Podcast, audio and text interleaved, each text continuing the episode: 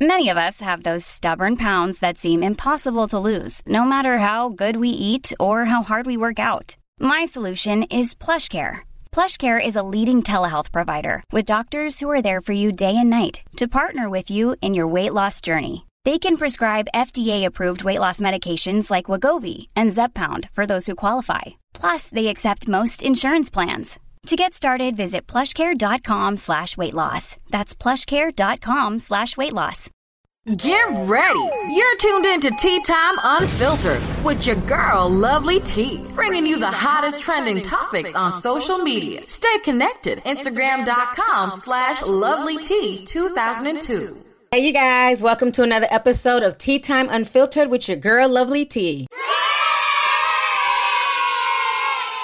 Hey, tea sippers. I have a special guest with me today in the house. Her name is BL Sherelle. BL, go ahead and introduce yourself. Hey, everybody. Hey, tea sippers. This BL. What's popping with everybody? All right. So BL is one of um my Discord members and she's a subscriber and she has always like came into our Zoom meetings and just always made a lot of really good points and, you know, just captivated us with her stories and, you know, just the things that she's been through in Philly. So I asked her to come onto the podcast so that we could just, you know, have a, a hour long chat about just things that are really going on that are affecting real people. And one of the things that I have noticed in not only Philly, but here in the Twin Cities and around the country is the uptick in violence and I remember um, a few months ago, there was another woman who called in and was talking about all the violence that was just going on in Philly and how crazy was getting. And a lot of people are saying that um, this is being tied to, you know, COVID nineteen. Um, there being more guns on the street because of because remember when COVID first hit, everybody ran to go get guns. Mm-hmm. So that's causing more guns on the street, which is escalating the violence. So I wanted to go here here and just kind of play this video it's a news clip and they're talking about the violence and the uptick of everything going on in Philly and how it is affecting a lot of people and a lot of communities. So let's go ahead and check this out and we're going to come back and talk about everything. Father shot and killed in front of his kids as they were leaving a dog park. Yesterday's string of shootings is just the latest example of a deadly trend. According to the police department, the number of homicide victims is up 34 percent from this time last year. NBC 10 investigative reporter Mitch Blocker is live at police headquarters as officers prepare for the potential of yet another violent weekend. Jackie, the latest violence, that surge in violence from yesterday, now has the number of homicides in the city of Philadelphia to 289. We still have 133 days left in this year until New Year's Day 2021. Evidence of murder investigations are scattered around Philadelphia. Friday, fresh tape hung in front of Tiffany Eddy's house in West Philly. Thursday, her son came home to a body in the street. He came in, he said, Mom, there's somebody laying in the street. So that's when I hugged him and said, That's why I need you to be in here before it gets dark. Police say 29 year old Will Matt was shot and killed, leaving a dog park with his young kids around 8 p.m. That's traumatizing for them kids because I was told that when it did happen, they ran off. I don't know where they ran off to, if they were with someone else, but that's scary. Three hours later, police arrived at this North Philly gas station. Two men were shot here in the parking lot, and both died. It's just no words to explain how messed up that is. People are heartless. Police tell us eight people were shot in 26 hours between midnight Thursday and 2 a.m. Friday. Longtime Philadelphians like Robert Benjamin say they've never seen such random violence in their hometown. I was born in the 60s. Even the gangs back then, there was a rule that kids are, are, are off bounds. Like these, they don't care who's outside while they're doing what they're doing, and it don't make any sense. Now, researchers are beginning to connect the increase in shootings with the increase in gun sales, all related to the pandemic. A study published just two days ago in the American Journal of Medicine found that one out of every 100 Americans will eventually be killed by a gun if the current death rate keeps going the way that it is. It's the latest from Philly Police Headquarters. I'm Mitch Blocker, NBC 10 News.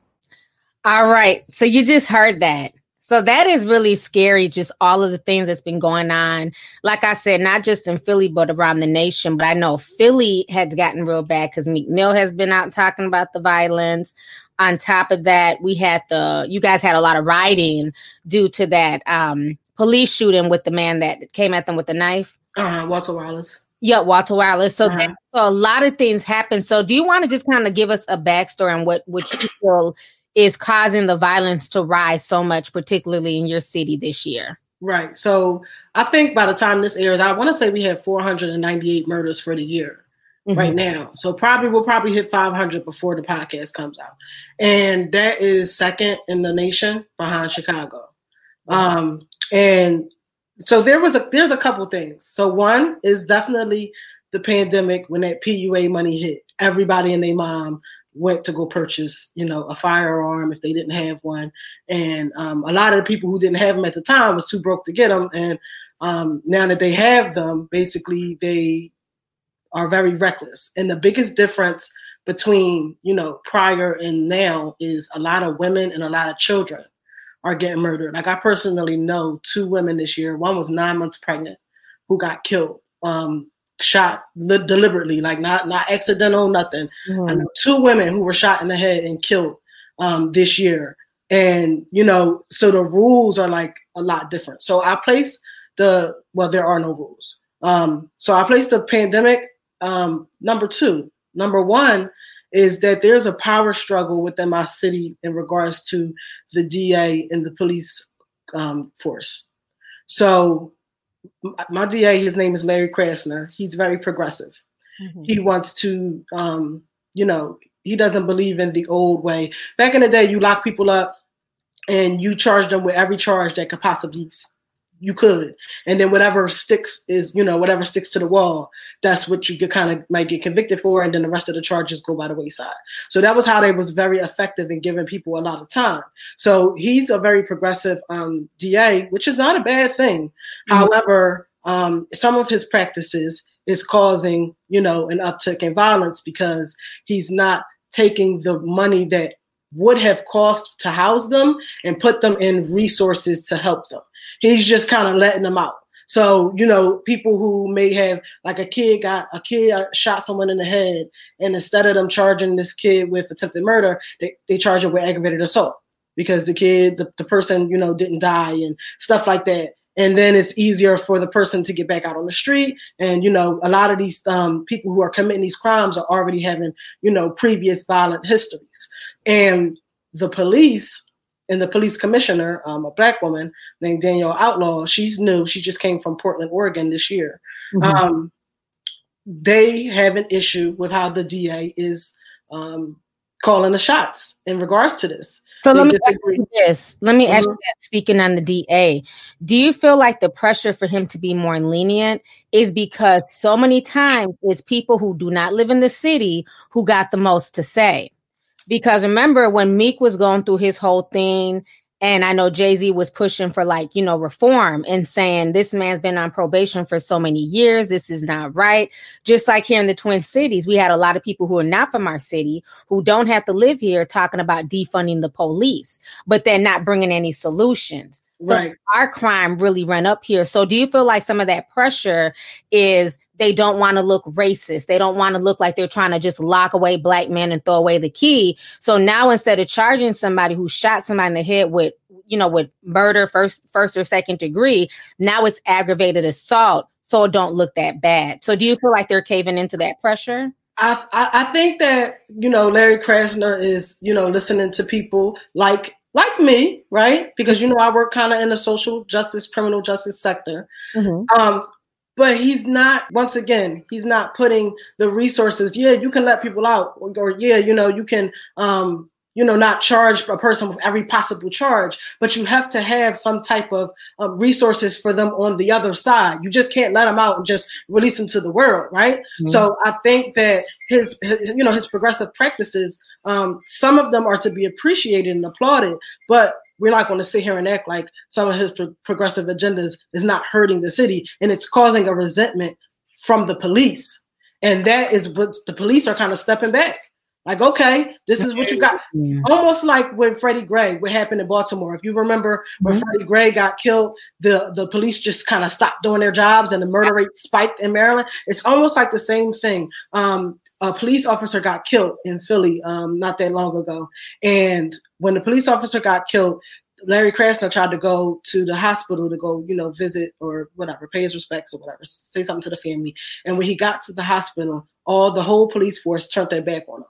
Did like on camera in front of the whole, all the news in front of the mm-hmm. whole city, and it was, uh, uh, you know, they wanted like everyone to know, like we do not, we do not film, like you know, like we do not, um, like like him at all. So at this point, the police are like not really doing their job mm-hmm. at the same time. So now it's kind of wild, wild west because they have resentment towards, you know, the DA for how he's handling things. And know? I think that's kind of what happened in my city too, is that resentment. Um, and I could say probably with police officers all over, because I mean, I hear from people who have family in the NYPD and they kind of had the same stance too. All this, you know, fuck the police, fuck the police. Okay, cool. Well, now we about to fall back and y'all figure it out. Mm-hmm. And telling people that I, I was here. You know, I live in the city where everything kicked off with George Floyd. You know I'm saying? Over in South Minneapolis, I watched everything play out. And you can't take the instances of a few officers and paint an entire police department or give them that whole, you know, give them your ass to kiss. Because when shit happens, who's the first people that y'all call? Mm-hmm. 911, the police. So when you're saying things like F the police and, you know, defund them and things like that, and I'm not saying we don't have the right to be upset, don't get me wrong. But like you said, you can't just have, um, it has to be balanced.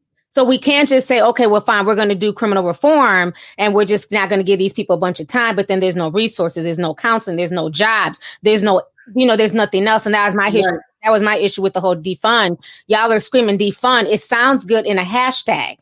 But what is going to replace that? How are we going to, you know, get these resources out to the people when they do need help? Where's the training going to come in? Nobody really has any answers. They just want to scream. So right. I think a lot of the police officers are frustrated because they feel like they're being, you know, put in the same category as the bad police officers and they're being mistreated because of that. So now they've kind of have an attitude like, oh well. Right. You know? And and you know, T, like mm-hmm. you know I got shot by the cops. So you know, you know, I don't fool with the cops at all, right? Um, however, um, and I also think that if you do that, if you decide, all right, well, I'm gonna just turn my back because I don't like the way you guys are, you're still not doing your job to uh, to serve and honor and protect the, the citizens of that wherever you work, wherever you are. So you're still indeed falling into the bad batch, even with that action. Um, however, it's almost like you know everything is so pick a side these days, right? Yeah. That you can't like the in, in the field in the field that I work in. You know, I work in the prisons, right? So people ask me all the time, "Do you want to um, abolish prisons?" And everyone that I know, literally, like my wife, all my friends, everyone, I my whole life is people that were in prison. That's just how it went for me. That's my story. None of us want to abolish prisons. we all think that prisons should be a thing. We don't think that everyone should go. We think that some people may belong in a mental institution, some people may belong here, rehab, whatever. But we don't believe that there shouldn't be prisons. And that made me question, well, if we don't believe that, the people who actually spent time in prison, who are who is the people that's suggesting that prisons should be abolished? If it's not the people who were actually in prison. So some of these agendas you know that a lot of liberals um, i'll just say because i work with a lot of them most times mm-hmm. i give i have to give the side out to what their agenda or what their you know thing is like or you know because i'm not against Some of them are agents of chaos sis.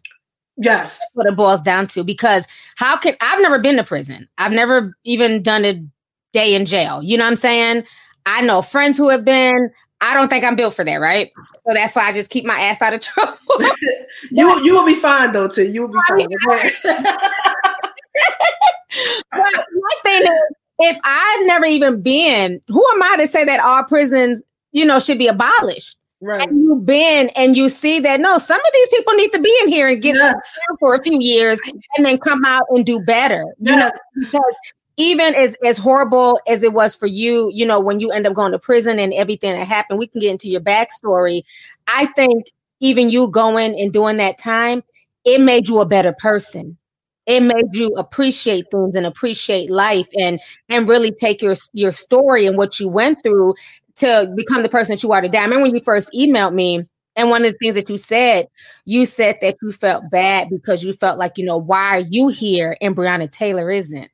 Yeah, like I go through. Yeah, and I said that's not for you to worry about mm-hmm. because your plan and your destiny is what God has for you. And mm-hmm. her plan and her destiny, what God had for her is what God had for her. And your story's not over. Mm-hmm. So, growing up as a kid, one of my favorite pastimes was eating a nice bowl of cereal. But as I've gotten older, I realized that a lot of cereal is filled with nothing but sugar and junk, okay?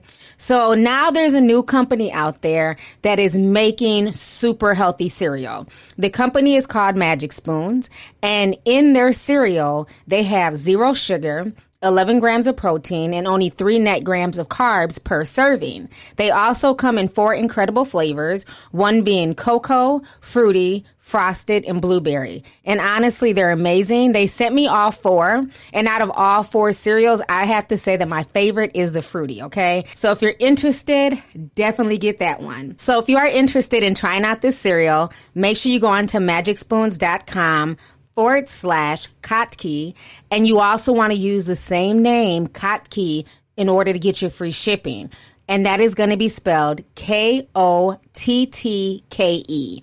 Make sure you use that so that way you can get your discount. So once again, I want to thank Magic Spoons for sponsoring this episode of Tea Time Unfiltered with your girl Lovely T understand that mm-hmm. like in the grand scheme but there's a, a, a, trauma that comes with getting you know shot by the police and mm-hmm. the after effects and you know all that it's, it's, a, it's a certain level of trauma so every time that happens mm-hmm. and it's for something so minute and i think wow you know like i actually shot back i actually shot that man like it's it's just it's just it, it just it's a feeling that I can't help. Of course, I get over it. Of course, it's fleeting. Of course, I get back grounded. Like I'm, I'm here for a reason. I'm living in my purpose and all mm-hmm. that. But it's just that in that moment when I think about it, when I see something that's so senseless, and then I just be like, wow, like what is the plan? Like I have to be here for something because, I mean, they could have just ended me right there, and there would have been no talk about it. Yeah, this person shot a cop, and this person got killed, and that's that would have been that. Mm-hmm. No hashtag, no nothing. They'd have been like, oh, all right, you know, keep it moving. Um, so when I see like this stuff happening, it just always, you know, but it makes me feel grateful and blessed, of course, you know, and, and more dedicated to living in my purpose and, and that. And do you want to tell the backstory of what happened? Do you feel comfortable talking about what happened with you and the police? Girl. You don't. That shit, yeah, yeah, yeah. I oh, want to talk about it, but it was just so stupid. it was just literally so stupid. And I'm gonna tell you guys real quick. Most people who end up in prison for long times, it starts from something so small and stupid. That's usually it's something so stupid. So um, basically, make a long story short, um, I had a uh, I was a I was a drug dealer, and I had a, a smoker who I kind of worked with. He kind of sold my packs and stuff like that, and I gave him a gun because he used to walk the strip, and like you know, I wanted him to make sure he was cool, you know, and he sold my gun and I found out the person he sold it to gave it back to me. And um, he started going on a robbing spree to try and get the gun back. But I had the gun back the whole time. So he started robbing all these people, old ladies, old men. He started following people from the bank, following people from the ATM, just doing all this behind my back. I had no knowledge that he was doing this stuff. And he took somebody's cell phone. And when he he robbed the person for the cell phone, and this was back in the day, I mean, this was Nokia's, okay? This was not iPhones. This was none of that. This was in 2005, and I was I was 17, and he stole somebody's phone. The person called, well, not the person, the cops called, and he told them that they can come buy their phone back. He said, "Hey, I found this phone at X Y Z place. You can come buy it back from me for twenty dollars." That's what the whole thing was about. Mm-hmm. So instead of the actual person coming, the cops came. So when the cops came, but they was undercover. So when the cops came, um, they was like, "Oh yeah, uh, he was a young boy, about 25 maybe. He's in jail by the way now. Um, about 25. Um, you know, black, whatever. You know, it's like three in the morning. Um, I hear them outside arguing. So the cop boy, like, I only got eight dollars, and he kind of slurring in his speech, and but it sounds like a fake slur to me. So he's like, I only got eight dollars. I need my phone and my info in that phone. I need, uh, and the and the and the fiend boy, like, you said you was gonna have twenty dollars, this that, that, that, right? So I come out like, hey, I understand you guys are having a dispute, but this is a business because this was my crack house, you know. So I'm like, this is a business. my neighbors already hated me, okay, from right. you know, just so I didn't want to ever, you know, cause any added drama. I'm like, yo, y'all got to take that down the street or take it somewhere else. So the bull just keep doing this whole song and dance about how he need this phone. And I was watching him and like his mannerisms was off. His, you know, um, like I said, the slurred speech seemed fake to me. Mm-hmm. Um, I was on high alert and I just was on the wrong alert. So I thought that the, the, the fiend bull was like trying to set me up to get me robbed. I didn't think that the guy was a cop. So I'm sitting there and I'm like, I feel funny about this. I'm like, soon as this bull go to try to rob me, I'm on his ass. Like I'm gonna kill this. Like you know. So I stood there and I watched him do these little semantics and all that, and then he went in the middle of his conversation. I just need my phone. And before he could even finish, he went to go pull out for a gun. And before he could pull his out, I pulled mine out, and we was just shooting back and forth, back and forth. Mm-hmm. And then mm-hmm. somebody across the street started shooting. And now in my head, I'm like, oh my God, they was trying to like I knew it, you know, like like I knew that this guy was trying to like set me up, you know? So I'm shooting back, I'm shooting the wall across the street. I mean, it's like a whole movie for probably about 10 or 15 seconds. But I'm on a porch so I could I couldn't run anywhere but inside the house. So I ran inside the house, and when I ran inside the house, I get to about the living room, going into the dining room. They shoot. I get shot in the leg. I keep running. I get towards the I get like in the kitchen. They shoot me like in my like towards almost right on your shoulder, but like at the top, like where your neck is, right, okay. like right there. So when they hit me right there, and I was all the way in the kitchen, I'm like, wait a minute, and they and they were still shooting and the, the bullets was just raining in, raining in. I'm like, oh my God. something ain't right, you know, like because this is this is shootouts are usually a couple seconds, you know, right? So it was still going on. So I dug down on the floor. It was still shots going in. They shot over hundred shots into the house. Mm, so I'm on the ground. They shot everybody in the house too, mm-hmm. not just me. So people in there screaming. I'm on the ground by now, and I'm waiting for the cops my damn self. Like, well, goddamn, when is the cops gonna come? Because you thought the whole time it was drug dealers and dope fiends yeah. shooting against you. Okay. Yeah. So I'm sitting there, I'm laying on the ground, like, yo, like, so when when the cops finally came and it was all the lights and stuff out, I poked my arms out, like, woo, like, you know what I'm saying? Like, like they're here to help. yeah, I'm like, somebody was trying to kill me. I don't know who the fuck that was. and they're like, we so, got it all on camera. so I put my arms out. I'm like, oh my God, thank God the cops are here, you know? And they dragged me outside.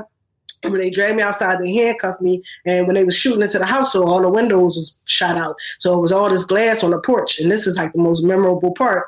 Um, that's when they I was already handcuffed and they just start kicking me, beating me, spitting on me, beating mm. me with the bat. Mind you, I'm already shot, you know what I mean? So and I couldn't block my head, I couldn't block anything. So I was just catching the face shots, catching the, everything, and the glass was on the ground. So my whole body was like getting pierced by the glass, like with every kick, with every hit with the nightstick. And in my head, I'm like, why are they doing this? Like, why are they fucking me? Like, it was just a shootout, you know, like why are they literally fucking me up like this? I'm sorry for cursing. I don't know. I can't mm-hmm. remember. Um, You're fine. Okay.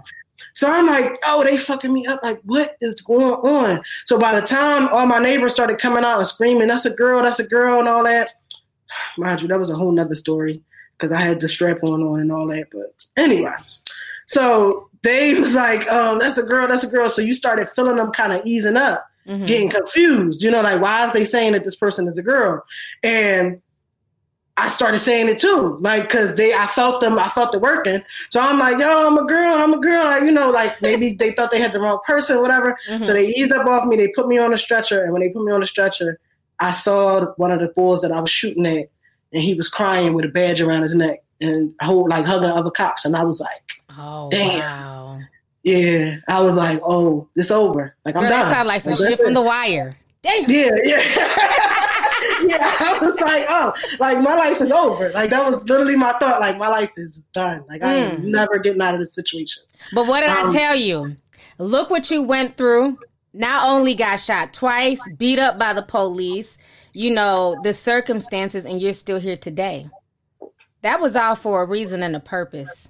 It was. Mm-hmm. It was. And I, I couldn't foresee it at the time. Oh, yeah. I was in a very, very, very dark space. Um, yeah. It's funny when stuff happened like that, you know, like when I got to prison, well, jail, because you first go to jail 1st mm-hmm. um, and it was a long. I mean, they did me the dirtiest you could. It took me like 14 days to get from the like the jail, like the the holding cell, mm-hmm. to the like the district to the actual jail. So like it was 14 days with no food, no shower, no nothing. They had like stripped my clothes, took all my clothes off me, said it was for evidence, and you know, the cold themselves be freezing. Mm. And, and, you know, so I was shot and beat up and everything with no clothes, no nothing. Um, but by the time I actually got there, you know, the girls was like telling me like, you're gonna be going for a long time, so you need to learn how to do this and you need to learn how to do that. Like they was prepping me for the long haul, you know, mm-hmm. and it's like it gets so deep that you can't feel it. It's so serious that you can't take it in. Probably at such a young young age, also. Like you can't wrap your mind around doing like you know 40 years 80 years like it's just like it's just you can't imagine it so you just kind of go day to day and just like, oh, I mean, whatever. But um, I happen to have a pretty good judge who I, I still vote for to this day. Mm-hmm. Um, he gave me a six to twelve, and he told me that he felt like I was caught between a rock and a hard place. He actually gave the Fiend Bull ten to twenty. He gave him more time than he gave me, and he was like, "I feel like you was caught between a rock and a hard place." And um, he was like, "Back in my day, you know, we just used to uh, fight it out." I wish maybe you would have tried to swing on him or something. But at the end of the day, I believe you because I wound up getting on the stand and telling them exactly what happened, mm-hmm. um, the jury and everything like that. Like you know, my side and um, the, the, the DA was recommending forty years. You know, and he was like, nah, six six to twelve. I had already had two years in. So I really only had four more years to do mm-hmm. before I was able to be released, you know? So And see this this is the real deal. This is what we do here on Unfiltered. We talk about the real because this is the stuff that they don't talk about in the rap music. Mm-hmm. You know, it's always the the glamorized stuff of the shootout. But like you said, once the shootout is over, you're bleeding, you're upset. The the cop who got shot, he's crying. You know, like the real human emotions. And then even having to go to court, sitting in jail for two years, even mm-hmm. before you get your trial date. Mm-hmm. You know, yeah. and, and, just the anxiety of that. You don't know if you're going to get six years or 40 years because it could have yeah. been any of that. And that's the stuff that they don't show, you know, and these are like the real life consequences. These are the real life things that happen to people, you know, when they get caught up in situations. So that was definitely a blessing that yeah. that judge not only looked at your age, but said, you know what? I see something in you because if you were a lost cause, he would have he could have easily gave you 20 years. You know, I'm sure they see lost causes every day. Like keep him locked up for the next 30. Mm-hmm. You know, but he saw something in you, so that's a blessing. And could you believe that I actually got out in six and I actually went back again? like that's the that's the you know that's the crazy part. I went back again because I did ten years, so mm-hmm. I wasn't done after that. But I got this um lyric that's this um it says uh thugs talking about commas but can't even put them in running those sentences. Judge giving out commas, Your Honor, need, um, judge giving out time, Your Honor, need commas to put in the sentences. Lifetime two plus 30 die twice, you can reincarnate and be in this bitch. So I don't glorify without exploring the other side to how real shit could get. It's worth it to you, take the consequence. Your purpose more than do the opposite. And that's like where rap I feel like gets it wrong now. There's no like introspection. Like, you know, like they don't talk about like you can't talk about the shootout without talking about the aftermath. Like you you, you or you shouldn't rather. Or you shouldn't talk about the killing without talking about the dreams that you have at night. Yep. Or you know what I mean? like you shouldn't talk about, you know, certain things without that's when you know it's real. Like you can always tell when a rapper is kind of, you know, when it's real because the way it comes out is not always a glorifying situation. Mm-hmm. Um, sometimes, you know, they, it get deep and you it's hard to talk about one side without, you know, talk about the other side. I think a lot of the mainstream rap is lacking that right now. Right.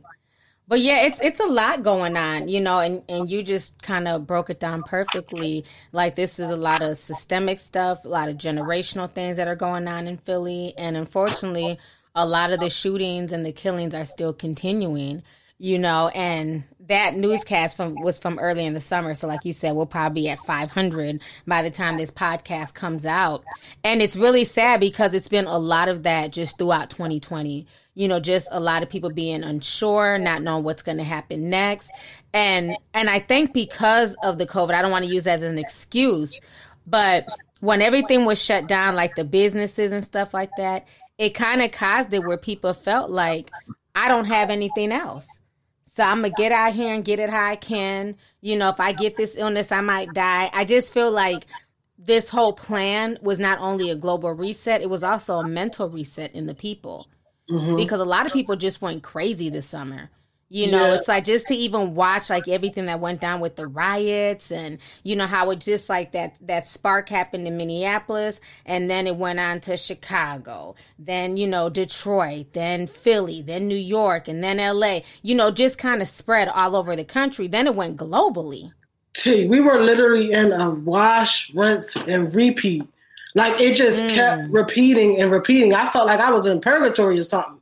I was like, what? And as soon as everything calmed down, a cop killed somebody else, and then it just started yeah. over again. Mm-hmm. And when it happened in Philly, right, mm-hmm. it really took me back because we don't, as a big city, for us to be such a big city, we don't have too much of killing of un- un- unarmed people. You don't hear about that in our city much. Mm-hmm. And I'm I'm a testament to somebody who actually shot a cop and I lived. And that happens. Like people get in the shootouts with the cops and live a lot here. Like people barricade and be shooting out the house and all that and they, they be living like in um because we have a lot of black cops, you know, we have a lot of cops that's from the city. Um, okay. Um, we have a lot of cops that are um you know, partnered. Like usually, if there's a black cop in the car, hope you will hope to see a white cop next to them. You know what I mean? Mm-hmm. So, so maybe a person won't panic and stuff like that. And when that happened, right, I couldn't help but to think because we were that was days before the election, like literally, and Philadelphia was the most important city at that time in mm-hmm. regards to the election. Mm-hmm. And they needed Philly to get Pennsylvania. Like that was the whole thing. And it like completely distracted everybody. Like nobody was thinking about the election. Everybody was, you know, just out there just rioting, looting, like, and I was just like, I, I don't think, you know, Trump got on the phone and said, "Hey, somebody go kill a nigga and go distract," you know, like Philly. I don't think it happened like that, but mm-hmm. it's just the energy shift, right? Like they just weren't thinking about the election no more, and I was like, "This, oh, the, the way this is moving is just so it's so eerie. It's just mm-hmm. such an eerie time. It's just we were in like a a rinse repeat where it just kept happening over and over again, and people were expecting different results, and there was no different result. It was just the most bugged out thing. Yeah. And I think seeing that and seeing so much death, it did affect a lot of people this year, you know. But it's always funny, like I always say, that when it's a police um, on a citizen type issue, then it's picked up by the media, it's replayed over and over. There's all this outrage, people are ready to loot and riot. But so many people are just, you know, citizens, black on black, white on white, whatever, are killing themselves. Mm-hmm. And there's not as much outrage. Yes, there's marches, don't get me wrong. People in Chicago march and, you know, they protest the violence there too. But the media doesn't blast that. Mm-hmm. You're not going to see the families marching in Chicago saying, put down the guns, stop killing our children. But you'll see, you know, when it's like a cop killing a black person, you know, because the media feeds in on that racism and, you know, that whole them versus us. And I think that's what was really pushed this year. And it was just a catalyst for just a lot of just crazy things that happened throughout the world. And so, like, the argument on the activist side of that would be, mm-hmm that you know all of this is initiated from state violence like so poverty is state violence mm-hmm. you know um, and the cops who you know of course they're supposed to be held to a certain standard so everybody would say hey if pookie killed malik you know pookie going to jail you know mm-hmm. when the cops do it it's a different you know a different outcome usually um, so that's i guess why the um, why the out the backlash or why the outrage is so severe mm-hmm. is because the people who are supposed to sworn protect are held to a much higher standard than a, a normal citizen. Right. And usually, you know, if if if I kill whoever, I'm going to go to jail. I'm going to pay my consequences. Um, and then there's the the fact that all of this is initiated from like direct state violence. Um, but I do feel that um, sometimes we use that as an, a reason to excuse ourselves for everything. Mm-hmm. And I don't think that that's appropriate. Once again, it's balance, right? right. Like we have a hard time here in the activist um, world to provide balance. Um, you can't give everyone an excuse for everything. You know, sometimes, like I said, when I just said, can you believe I went back the second time to prison? Like there's no defending that. I was granted a second chance and I fucked up. That's t- completely on me. I can't con- keep saying, "Oh, my mom was an addict and that's the reason why." And I just like it. Just you can't keep doing that.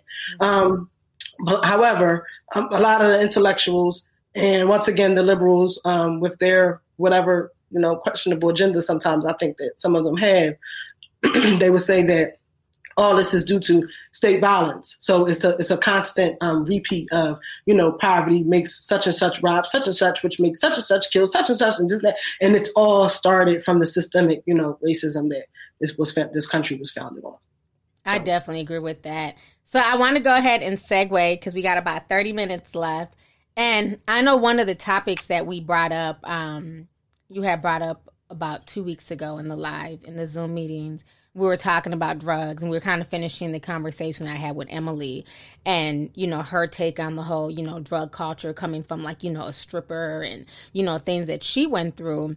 And so you were like schooling us on things that have hit the street, you know. And I had no idea. Like, I know fentanyl. Like I said, that's, you know, just two milligrams is enough to kill somebody if you're not used to it. And mm-hmm. I've taken fentanyl when I've been in the hospital in severe pain. And literally, I've been like, can I get another shot? Because I did nothing. That's mm-hmm. how bad my pain was, you know. But you're the one who told us about now in the streets, marijuana is being laced with fentanyl. And that is scary because I know there was already a concern with counterfeit pills. You know, you have this big boom right now of counterfeit pills hitting like the Bay Area and in different cities.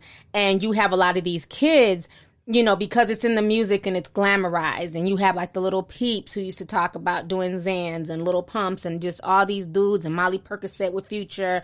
So a lot of these kids they don't understand the consequences of dabbling in this drug in these drugs, and these are illegal. So yes, you may get some Molly and Percocet, and it could be genuine.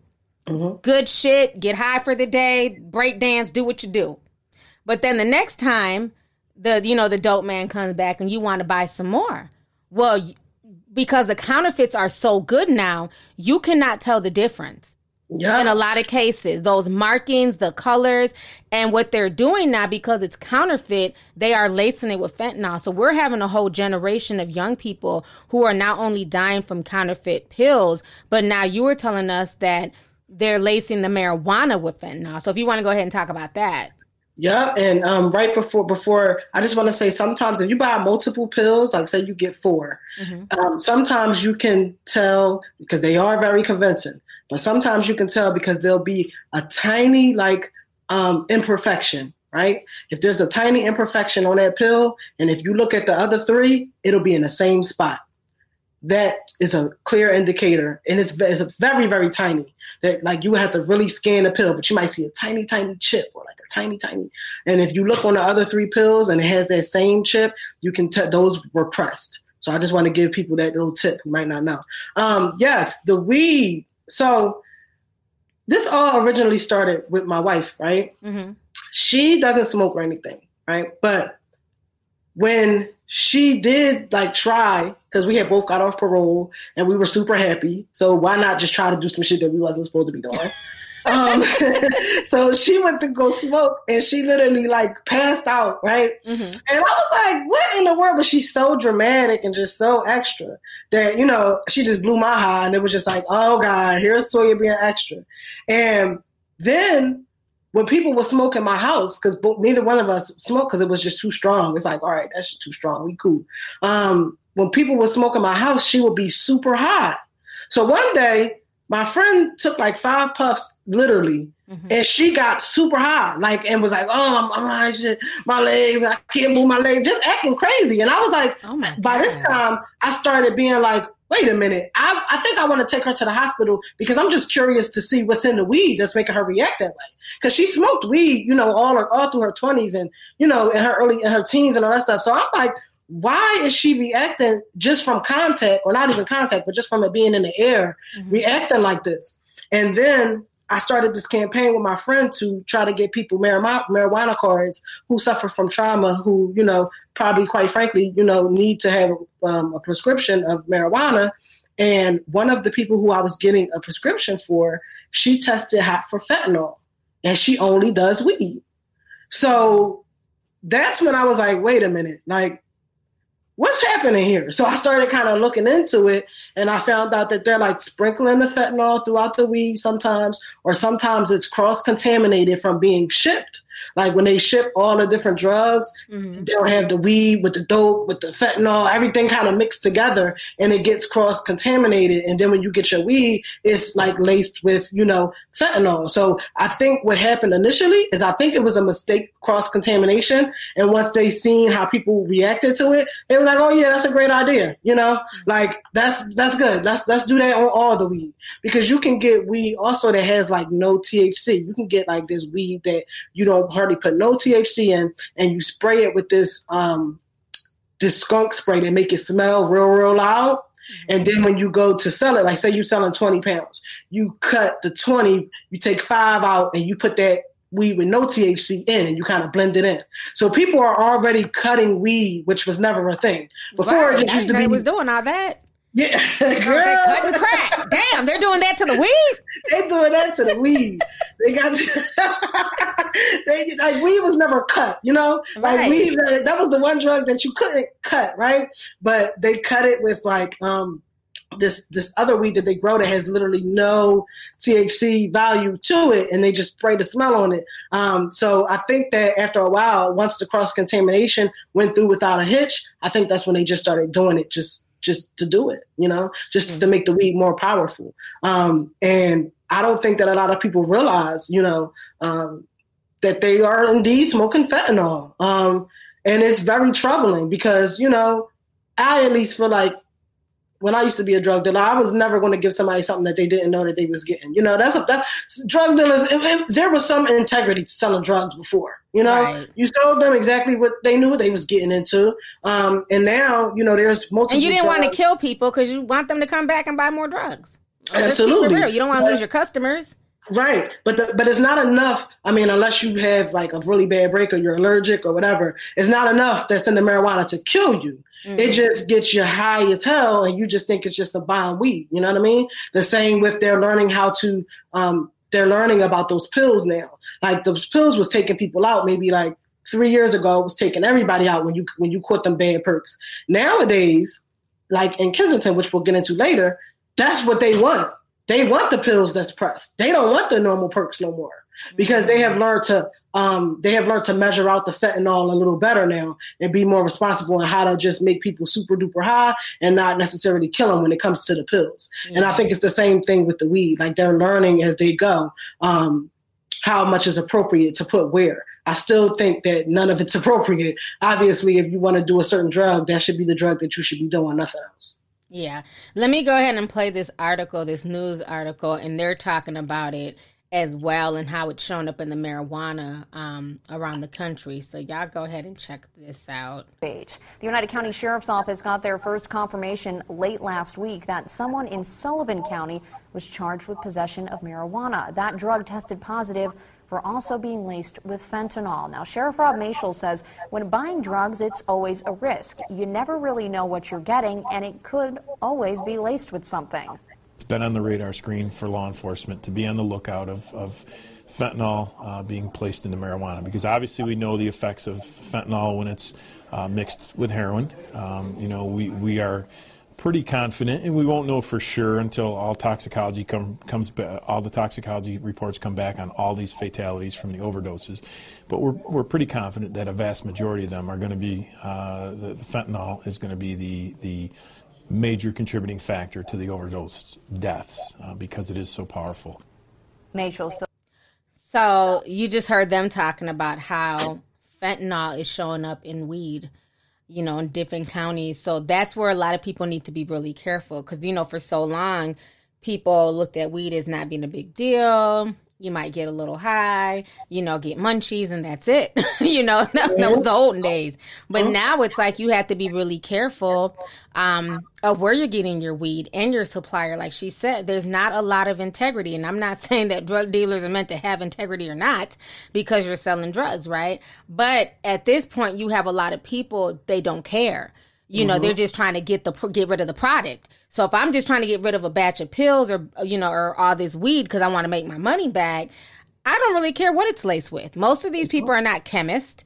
They're Mhm. just buying some shit from Mexico or China and they're reselling it to your kids, you know, Yeah. your loved ones.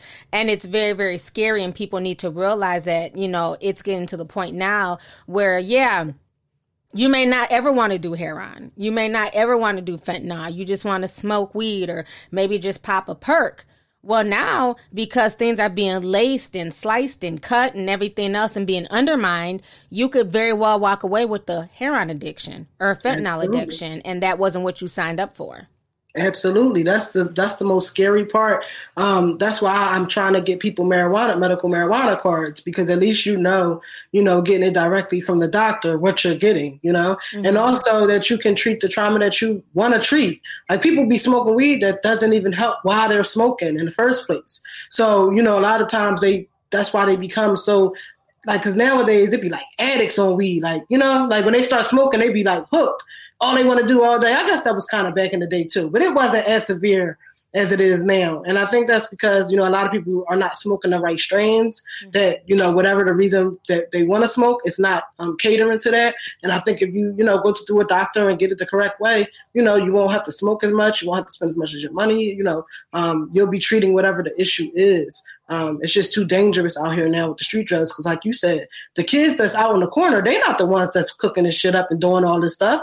It's the people, you know, the unseen people who, you know, who never get arrested for selling drugs are the people who are doing this. So it's like a thing where it's even out of the control of the people who actually on the corner selling it or, you know, on their phone selling it. So just you know try to do things the right way you know? Like i'm not going to ever judge people for you know doing what they do. But if you take perks find somebody that got a that, that get a prescription that you know um whatever that don't like to take theirs you know what i mean? And you know buy buy it from them or something. Just just the street drugs are just way too dangerous at this point Yeah, and it's a lot of that going on. I don't know if you heard, but there was a Baltimore rapper, Lord X. I don't know if you know about him, but he was raided um, a few weeks ago. Him and 19 other co-defendants. They got raided in a huge drug bust in Baltimore, and they were saying that just in that drug bust alone, they got over 20 pounds of fentanyl. Mm. And that 20 pounds equals nine kilos.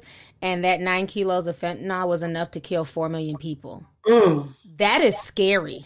yes Nine kilos terrifying. is enough to kill 4 million people.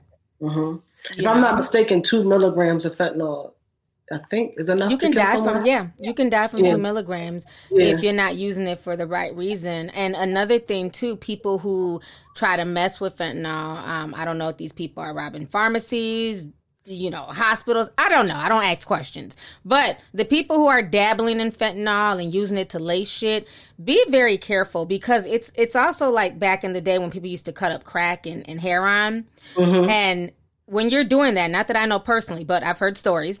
When you're doing that, that shit you stop see- acting like you're not from the trap. I be knowing. I be knowing. I'm from the head, but you know what I'm saying? I never, I never dabbled in that, but, but I knew people who did. And I remember um, when you do that, that powder gets caught underneath your nails and it goes into your bloodstream. Absolutely. Yep. And then when you go to drop a UA for your PO, I know all this, then it looks like you're smoking, like you're smoking crack or doing heroin.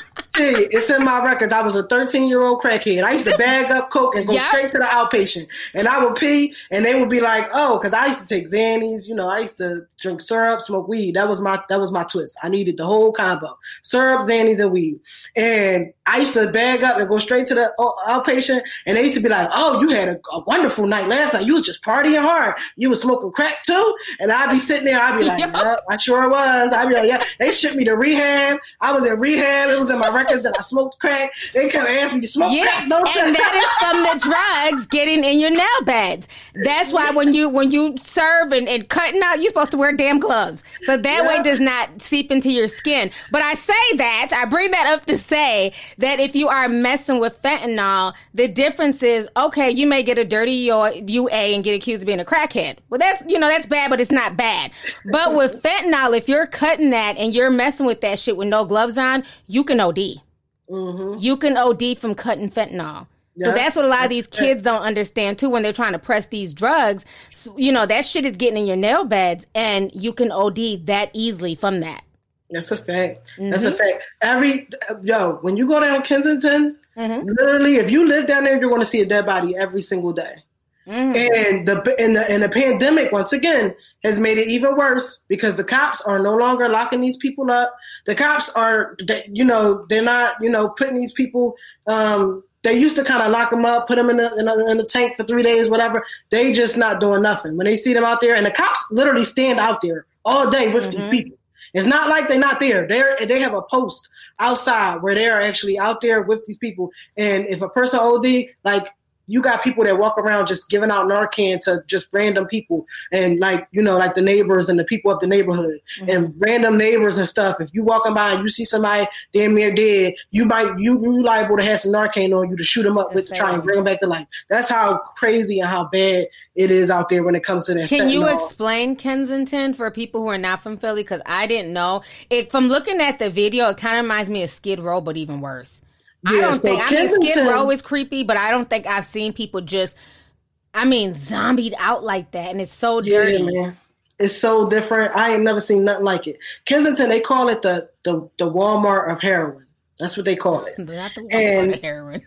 It, that's what they call it across America. That's what they call wow. it. And you know what's crazy? Uh-huh. A lot of people from other states have come down to Kensington to try and, you know, get that dope or get whatever they got and have never left. You got trust fund babies out Are there. Are you lost. serious? Yes. You got trust fund babies out there lost and homeless. You got people who are millionaires out there lost and homeless. Their parents coming down there with the pictures showing off, you know, mm. have you seen my daughter? Have you seen my son? These people was from Boston. These people was from Connecticut, all over everywhere. And they come there and get lost and they never like make it out. And Kensington is like a section in North Philly. Um, it's close to the Badlands where the Puerto Ricans are. Um, it's predominantly white. Um, well, the users are predominantly white, mm-hmm. and it's literally like, well, first it, it, was the Walmart of heroin, but now um, they don't really sell. It's only a couple blocks that sell heroin now.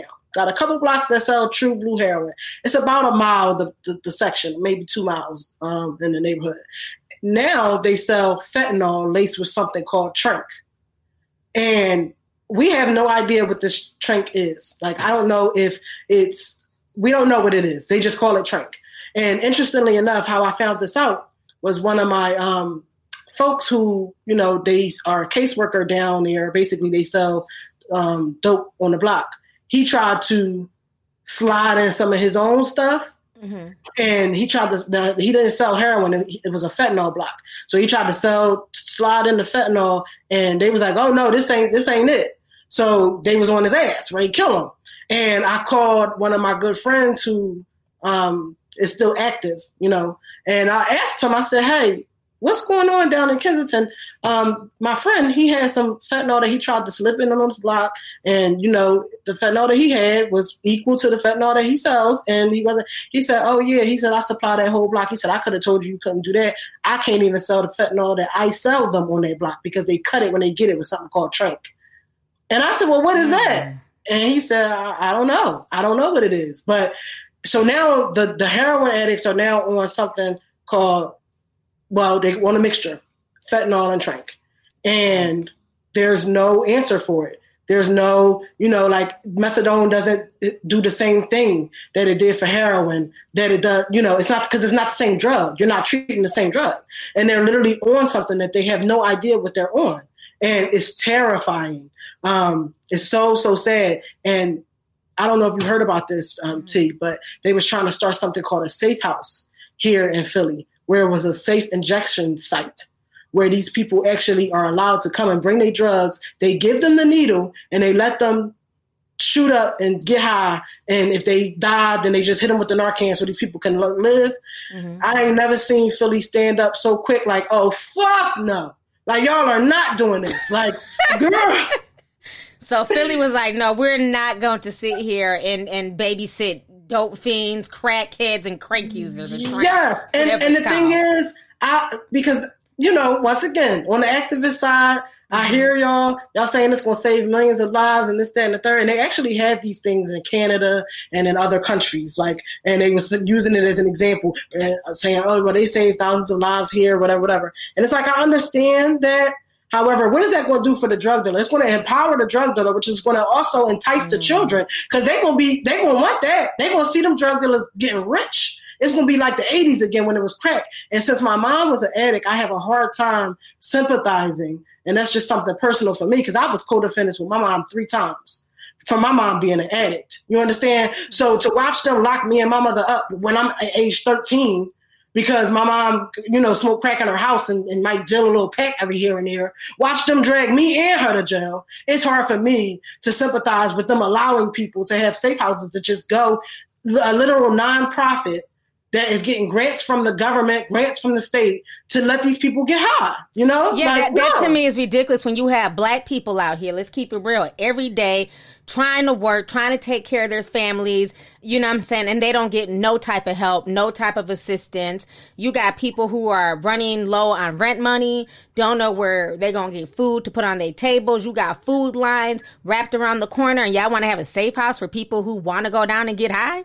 Yeah. Absolutely was, not. And they was going to supply the needles and everything. Mind you, they already have That's needle crazy. needle. They already have needle spots and all that where they can go pick turn in their needles and all that. Mm-hmm. Okay, I was not against that because if you want to like stop the disease and the hepatitis and the AIDS and all that, all that stuff that's getting transferred through the needles, cool. But to have a like, I couldn't imagine my mom having somewhere where she could go smoke her crack when she was in an addict. You know what I'm saying? Right. Like y'all, yeah, they didn't care when black people were on drugs. It was just, it wasn't even a disease back then. It was just, it, you're a crackhead, go to jail. Exactly. So mm-hmm. I have a hard time, even though they're trying to push it down my throat. Like, you know, we're reform, we learn. This is a racial. That's the only reason why y'all care that much. Mm-hmm. Because now it's affecting white people. Because black people, we don't fool with no needles like that. We ain't gonna be doing all that. I mean, mm-hmm. you got some that get caught up. I'm not saying, but it's not predominantly us. And because it's right. not predominantly us, that's the only reason why you would see something like that happening. Like that's like it just makes no sense. And I can't get on on, on board with no no safe house where people just go and they just allow so the um the city or the state um did some type of lawsuit or whatever, and um, I think that they lost, but I think they're in appeal and all that, and it's going through the appeal process. So they wasn't able to open it yet, mm-hmm. but you know, it's it's to be continued if they're going to actually allow this to open. And this, once again, is one of those ideas coming from my DA, Larry Krasner. Like I said, some of his stuff is you know cool. Some of that shit though, bro, like nah, I'm not rolling. Yeah. No, I don't blame you. And it just, where's the personal responsibility? Like I understand that you know when people especially get on heavy drugs like that they become addicted to it but there should be no way they should be creating safe houses when you have people who don't touch that stuff and they just want basic help you know how there's can, no opportunities for them see how can you lock up the how can you lock up a drug dealer after that yeah. If you're supplying them with the with the needle and you're allowing them to get high in this place and nothing's going to happen to them, how can you then turn around and lock up the person that sold it to them? Right. How? It's not even. It, that don't even make sense. Right. You're supplying the demand just like I'm supplying the demand. Mm-hmm. Like, come on. Like, it's crazy. But I guess it's so rampant. Like you said, it look it looked like The Walking Dead. It looks it like so scary watching those videos. Yeah, it's. I guess they don't know what to do. You understand? Like they don't know what to do at this point. point, and you know they just they just grasping for straws. They don't know what to do. It's a bad stain on the city. This is the. I think it's the worst place in America, like the actual place, like for heroin addicts and stuff like that. Mm-hmm. I think mm-hmm. it's the literal worst place. So and you, I mean, you know, they're they're literally openly selling drugs and buying. Like I saw videos of people just right there in the middle of the street, broad daylight, just swapping and you know selling and buying drugs.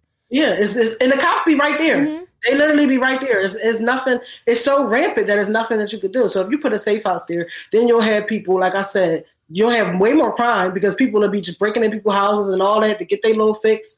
Then you'll have the drug dealers getting rich. I mean, purchasing more guns, this, that. So yeah, you're saving that life. But what about the life of the kid that's watching that drug dealer get rich and then he goes back into that he goes into that lifestyle? You know, mm-hmm. it's always on the back end. Like who who life is is you know why what value are y'all placing on those lives that y'all not placing on on a, on the black lives once again, or you know the the impoverished poor life, like you're saying. Like what what, what determines the value of a life? You know, I, I don't understand. No, definitely. Well, this was an awesome conversation. We've been on here exactly an hour. And I think hey. we hit on a lot of good points, BL. And I'm really glad that you were able to just come and, you know, just share wealth of information with us and the things that are going on in your city. Because, um, like I said, I've been hearing a lot of crazy stuff coming from Philly. like all summer. So to kind of get like a backstory on what's causing some of the violence and, you know, the drug use and things like that was just really amazing. I appreciate you taking time out as well to share your story. Yeah, thank you for having me. I appreciate it. I do got one. I, I, do got one little side. I wanted to ask you. You know, I wanted to ask you something. Uh huh. Go ahead. I want. I wanted to shoot. I wanted to help somebody shoot their shot. I don't know if it's a. Is it Asian Matt or Agent Matt? You talking the about the truck driver? Yes. You know what? I'm gonna need all y'all to stop DMing me about him, sending me messages on the Discord. Who like you need to talk to Agent Matt because I think he really likes you. Wait, is it Asian or Agent? Agent Matt. Yeah, oh. he seems like a really dope guy though. He seems really cool. I mean, if anything, it might make for some good content. Like y'all could just like go on a date or something. Like, I mean, I don't know. The, the tea sippers are invested. We're invested in this. Like, I feel like you should do it for the people. You know, I, I like him. You know, he come through, he slide 50 every time. He you know do. what I'm saying? Like a boss. You know what I mean? And I don't know. I think that you should try, you know, check him out. oh my God, you're gonna be blushing. That is so funny. He's gonna be so boosted when he hears this audio. Cause you know he's gonna be listening in his truck, honey. Hey Agent Matt, how you doing? we yeah. might all have to meet up once COVID is over. Yeah, yeah, man. You know what I'm saying? And then you know just do a little vlog. You know what I mean, like you used to do back in the day. You know what I mean, do a mm-hmm. little vlog of y'all on the date, whatever. You know, I, I want to see what he looked like. Me personally, you know, I'm intrigued. So I'm shooting a shot for you, Asian man. I, I still don't know if it's Asian or Asian, but I'm shooting a shot for you. You know, hopefully, you know what I mean. You get what you, you know, get a little date. I'm interested to see it happen. But that I is so funny. I so you're like probably like the seventh person who don't. I'll be in my DMs like, oh, so what's up with you and Agent? I'm like, who is that? Did he send you? Y'all are a mess. But I, yeah, I gotta see him. I, well, first I gotta see him first because he could be. I gotta see him first. We gotta see. But but I'm I'm interested to see. Now you know the Tea Sippers. We ain't gonna steer you wrong. If we keep saying it, That's it might true. be something there. The nigga a truck driver, true. so it ain't like he gonna be up your ass. You know what I mean? He gotta be driving and all that. So it ain't like he gonna be too clingy. You know. That's true. Because you know I like my space. I don't like to be bothered with a whole bunch of mess. I like my space. I don't know. Take all day. That's all. I, that's really all I wanted to say. You know. That's. You know. Well, I appreciate you, and like I said, thank you so much for. I'm gonna definitely have you back. We're gonna talk about some more. So I'm gonna definitely have you back. Hey. So I really appreciate this. It didn't even feel like an hour. It went by so yeah, fast. It did go by fast. It, it always does. That's something I love about the podcast. So you guys, thank you guys so much for tuning in. And I will see you guys on the next episode of Tea Time Unfiltered with your girl Lovely Tea. Any last words, BL?